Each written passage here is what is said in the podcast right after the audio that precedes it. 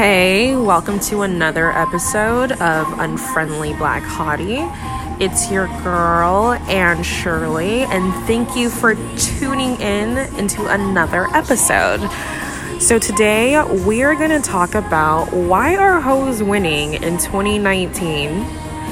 And I want to quickly just delve into this because, you know, we have been taught that if we wait to have sex until marriage, if we don't have high body counts, we don't show off our bodies, and we prove to men that we have morals and self respect, we're gonna get wifed, we're gonna be treated better than the girls who do. However, those girls who do all of that, who wait, who um, show that they have morals and respect, they still get cheated on, they still get left, and they still are unmarried. And then the girls who are hoeing out there, who are demanding men to like put a price on it, that show their bodies off, who aren't afraid to take you, who aren't afraid to take your man and sleep with your man and are prideful of it, those girls are getting chosen. So the question is, why are hoes winning?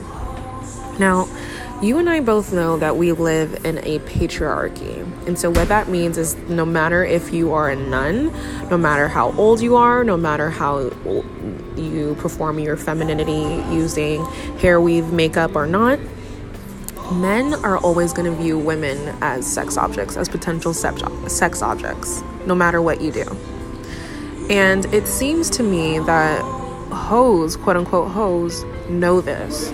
They know this, and so they realize, you know what, there's nothing I can change about this system, so I might as well benefit from it. You know, I just came back from a bar, and a woman was sitting at the bar telling her friends this really funny story about how she um, was tipsy and she invited one of her. Um, like she was tipsy and she was texting someone and she invited a booty call over she calls the booty call to come over, and it turns out to be another guy. So she totally confused the booty call for another dude. And the dude shows up, and like, it's not the dude that she was expecting, she's telling her friends. And like, they're all laughing, but she's saying, like, no, like, this was really frustrating because like I kept texting the guy that I really wanted, and then the guy who was here was like, why are you still texting me? I'm right here. She was too drunk to make the decision between, like, decipher between which dude she was gonna sleep with. And it was like everyone was laughing but like i'm here and i'm thinking like i don't even have booty calls like that on deck. Why can this white woman talk about like all the men that she has like hoeing out and like enjoying her her best life um, her best whole life? And like here i am like can't even get a text back. Like what is what is what's the issue here and I realize um, the difference between her and I, other than like race, because let's be honest, like black girls are hypersexualized whether or not we have sex with 50 guys or we've never had sex. We're gonna be hypersexualized and su- assume that we're just sleeping with everyone. And so we have different like standards. Um, we're sexualized differently. But even then, like, even between the difference in like our the way we're sexualized, I've noticed, like in general, hoes have like really embraced the fact that like men are gonna be um, looking at them as sex objects no matter what. And so it seems that like they might as well be choosy. And if they're gonna be choosy, they might as well expect that the men who do approach them and the men that they do sleep with should benefit them in some way. Whether that's financially, whether that's sexually, it doesn't really matter. Dick is abundant and of low value. You can get it at any time because men depend on women to validate their manhood. Um, hoes have realized that, okay, if 50 dudes are gonna approach me this week to try to sleep with me, these 10 dudes need to prove to me why they're even worth my time. And most men can't really give me everything that I'm looking for. So it doesn't matter if I like hoe out or not, or I listen to him or not. He's gonna always see me as a sex object, whether I'm his wife or his hoe or his side chick. He's always gonna see me as a sex object. How can I gain from this? And I've noticed that like they are completely free in terms of how they determine their value to men. They don't allow men to tell them what they're worth. They say, This is how much I'm worth.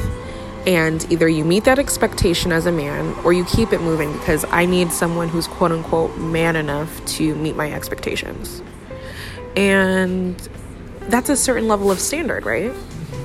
And housewives have a similar standard too, but I've noticed that like it's generally internalized misogyny in that they've the standard is how can we appease what men think right? Like if i have a low body count and if i like don't have sex with him on the first night and like i don't post pictures of myself and how wet my pussy is on the internet he's obviously going to choose me over a hoe because i've shown him that i'm only for him right?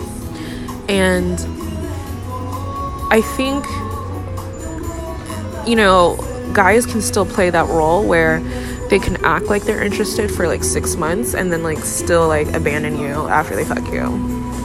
Because ultimately, if you're changing yourself in order to please a man, that's the problem, no matter whether you're hoeing out or whether you're trying to get wifed up.